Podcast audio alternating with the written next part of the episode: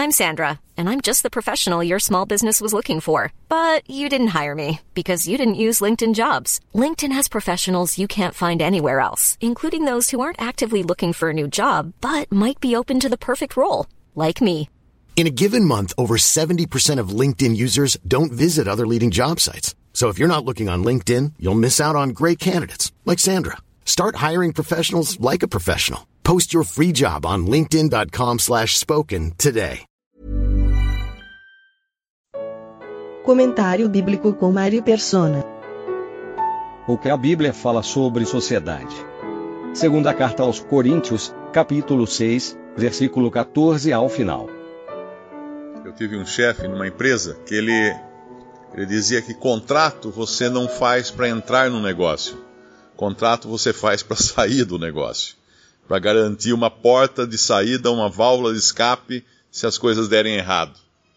E é interessante pensar nesse sentido, porque normalmente, por exemplo, um julgo desigual no casamento, ele é um contrato, mas que a Bíblia aventa a possibilidade de se encerrar pela morte. Então não é, não é uma boa porta de saída, não é uma boa válvula de escape.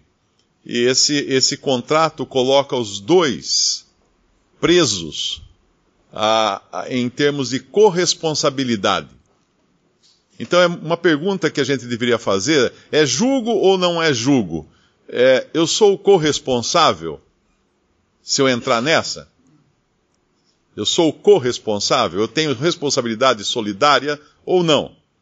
Porque hoje existem tantas áreas da nossa vida pessoal e profissional que são nebulosas, são cinzentas e difícil às vezes de traçar. Isso é julgo desigual ou isso não é julgo desigual? Uh, por exemplo, se eu deixar o meu dinheiro na caderneta de poupança, será que isso é julgo desigual? Porque de uma certa forma esse dinheiro será investido em empresas, em ações de empresas, e ele está comprando ações dessa empresa, e numa forma indireta eu estou me tornando sócio dessas empresas onde o meu dinheiro está sendo investido. Mas aí não é um julgo desigual porque você não é corresponsável pelo que essas empresas fazem. Mas existe o aspecto moral. Eu me lembro um irmão que às vezes nos visita aqui, ele falou que ele tinha ações, uh, investimentos em ações, e ele depois descobriu que parte dessa, aquelas, aqueles grupos de ações que você às vezes investe no banco, ele tem lá uma carteira de, de investimentos, né? Ele investe em diferentes, diferentes segmentos. E quando ele descobriu que um dos segmentos que o banco investia era no, no de armamentos, ele tirou o investimento dele. Ele evitou investir naquele tipo de, de aplicação, porque ele indiretamente estava uh, investindo na indústria de armamentos, e ele não queria fazer isso. E ainda que ele não fosse corresponsável pelo que essa indústria fizesse, moralmente ele se sentia responsável por estar investindo em algo que ia contra, uh, era contrário às suas convicções pessoais. Então existe esse lado do julgo quando você uh, está diretamente preso a alguma coisa por ser corresponsável, por ter que ir para a cadeia porque o seu sócio quis, uh, quis dar propina numa negociação, por exemplo, muito comum no Brasil isso. Tem muitas empresas hoje que não conseguem participar de uma licitação no governo para fornecer para o governo se não for por meio de propina. Isso quem trabalha com o governo sabe disso, sabe que tem hora que o cara chega e chama do lado, né? vamos fazer um acerto aqui e tal. Então, se, se você entra, você é corresponsável. Amanhã você está na Lava Jato, amanhã você está lá na frente do, do Sérgio Moro respondendo por aquela propina que você participou, ainda que você tenha entrado naquilo uh, sem querer ou não querer querendo, mas acabou entrando.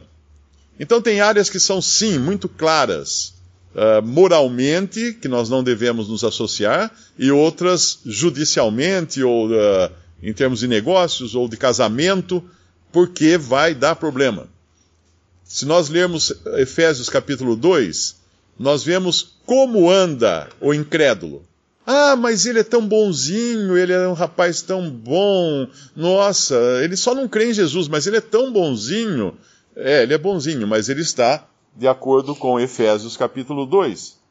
Ele está assim, andando, no versículo 2, segundo o curso deste mundo, Então, se você estiver atrelado a ele, você vai andar segundo o curso desse mundo, porque, obviamente, você ainda tem a sua carne, e a, e a, e a carne dele vai ser mais forte para puxar você pra, para o curso desse mundo. Segundo o príncipe das potestades do ar, que é Satanás, isso é que move o incrédulo. A gente às vezes não sabe disso, ou tenta amenizar, ou tenta uh, diluir essa verdade. Mas o que move o incrédulo, o espírito por trás das suas ações, é do maligno. Ah, mas é tão bonzinho, é uma Madre Teresa de Calcutá. Não importa. Se é uma pessoa que nunca creu em Jesus, nunca foi salva, nunca teve a nova vida agora em Cristo, ela está sendo manipulada pelo diabo. Até nas suas boas ações. Quantos espíritas fazem ações maravilhosas? Hospitais, ajuda aos pobres, alimentação, sopa na rua à noite para os mendigos. Fazem ações maravilhosas do ponto de vista da caridade, mas isso não tem nada a ver com Deus. Não tem nada a ver com a verdade de Deus. Segundo o curso desse mundo, segundo o príncipe das potestades do ar, do espírito que agora opera nos filhos da desobediência. Quem, quem, quem são os filhos da desobediência? Os que não estão em Cristo. Tem um espírito que opera neles, como se fosse um marionete com aqueles cordõezinhos levando para lá e para cá.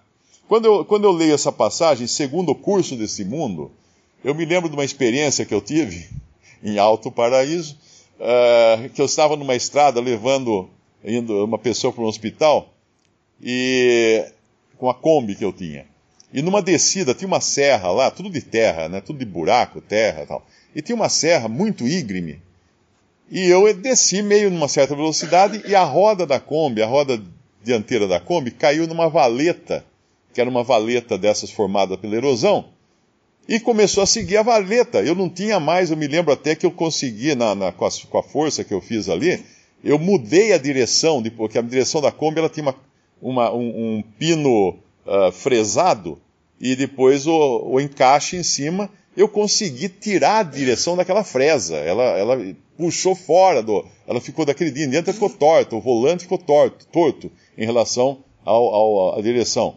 De tanta força que eu fiz para tirar a Kombi daquela valeta. Porque na descida, estrada de terra, lisa, porque é muita poeira, é lisa, você freia, não para. E eu olhei lá na frente e aonde a valeta me jogava, ia me jogar no abismo, na ribanceira que tinha na beirada daquele, daquela serra. Então, com aquela, eu consegui, graças a Deus, a Kombi saiu da valeta e aí eu consegui continuar a viagem. Mas isso é andar segundo o curso deste mundo. Você está com a roda da sua Kombi numa valeta e quem vai ditar para que lado você vai é o mundo. Não é você mais. Você não tem mais controle sobre a direção. É o mundo. Isso é o jugo desigual. E, e daí no versículo 3, em Efésios 2, ah, Paulo vai falar que essa era a condição que nós andávamos antes nos desejos da nossa carne, fazendo a vontade da carne e dos pensamentos, e éramos por natureza filhos da ira, como os outros também. A questão é que nós continuamos tendo a carne, nós continuamos tendo o pensamento, e quando nós não estamos em comunhão com Deus, nós caímos na valeta do curso desse mundo, nós acabamos sendo influenciados pelo diabo, porque ele não pode nos possuir mais, um crente jamais pode ser possuído por um demônio, não pode. Mas pode nos influenciar. Pode nos influenciar os pensamentos. Pode nos fazer levar a pensar da maneira do mundo. Agora, isso vai ser uma. Nós vamos dar uma. Uh, meio caminho andado para o inimigo se nós estivermos atrelados a alguém que está na valeta, que está seguindo o curso do mundo. Porque ele vai nos arrastar. Ele vai, seremos uma parelha, né? Quem já mexeu com parelha de boi, ou parelha de burro, ou parelha de cavalo, sabe que se um cavalo sair para a esquerda, o outro for mais fraco, ele leva o outro. Não adianta você controla um, o outro, outro pode descontrolar tudo, porque eles estão debaixo do mesmo jugo. Então tem áreas cinzentas, tem áreas claras, que são essas, tipo, eu, eu sou corresponsável. Se eu serei corresponsável, eu estou fora. Eu não tenho que entrar nesse jugo. Agora, as áreas cinzentas. Eu moro num prédio de apartamentos. É um condomínio, cada um tem a sua unidade, o seu apartamento, é responsável pelo seu apartamento, mas tem as áreas comuns. Tem a garagem, tem a, o pátio na frente, tem a casinha lá do, do vigia, o jardinzinho e tal. São áreas comuns. Elas pertencem a todos os condôminos. Mas eu não creio, não sei juridicamente falando, mas eu não creio que eu seja corresponsável se o meu vizinho matar alguém dentro do apartamento dele. Eu creio que não.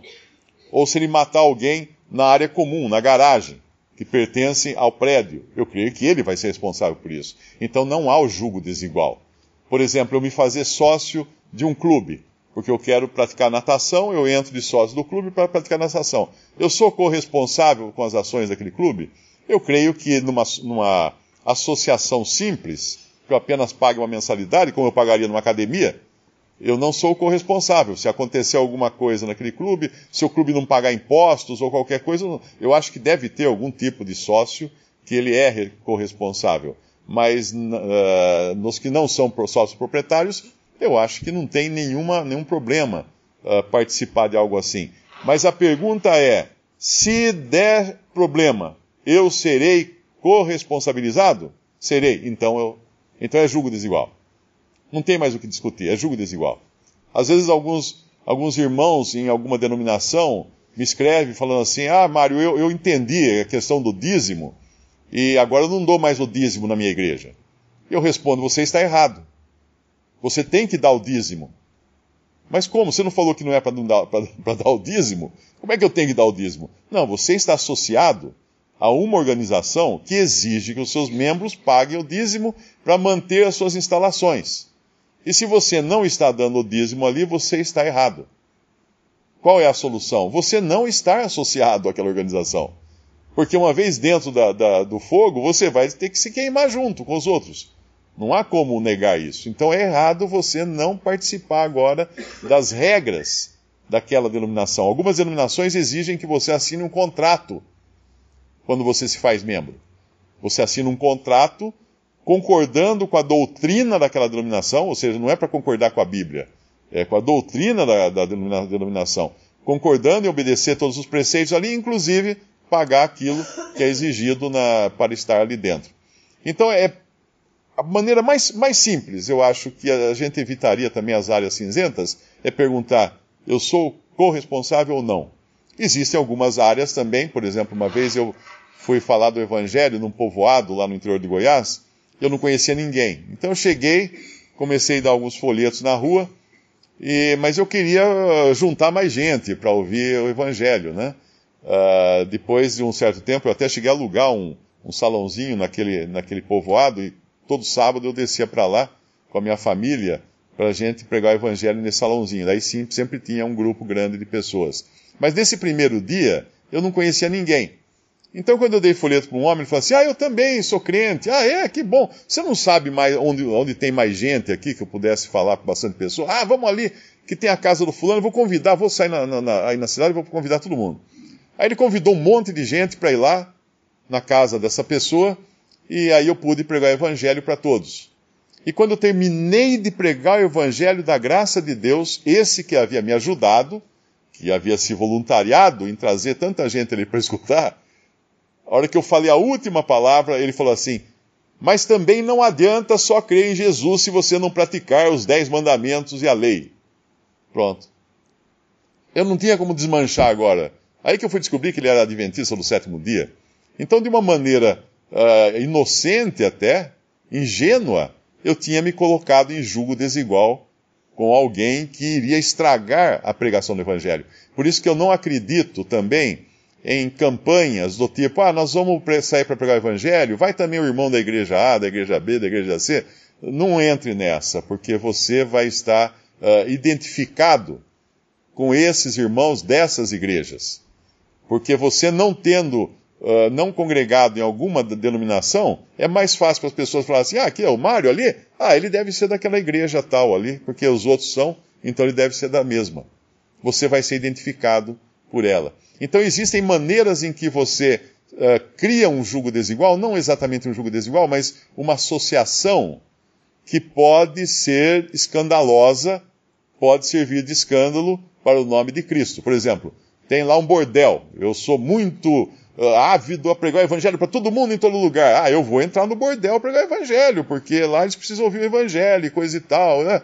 Muito bem. A hora que você sair do bordel, passar alguém na rua que você tem evangelizado e vir você saindo do bordel, o que, que ele vai achar que você foi fazer lá dentro? Não que foi pregar o evangelho, claro que não. Então, até esse cuidado de não associarmos a imagem ou a presença nossa a algo que possa denegrir o testemunho de Deus é importante também.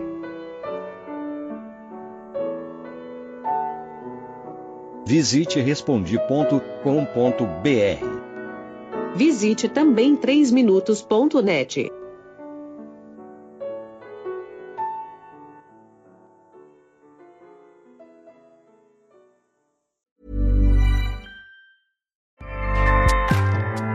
ACAST powers the world's best podcasts. Here's a show that we recommend. The Real Housewives is a guilty pleasure for most, but if you're looking to not feel guilty about that pleasure, tune in to Everything Iconic with me, Danny Pellegrino, where I break down all the messy moments and behind the scenes antics of Bravo's popular franchise. And on Everything Iconic, I also interview celebrity guests like Kelly Ripa, Kiki Palmer, Drew Barrymore, Cameron Diaz, and more about their guilty pleasures, their past work, and so much more. So if you're pop culture obsessed and find yourself watching way too much reality TV like me, tune into Everything Iconic with Danny Pellegrino wherever you listen to podcasts.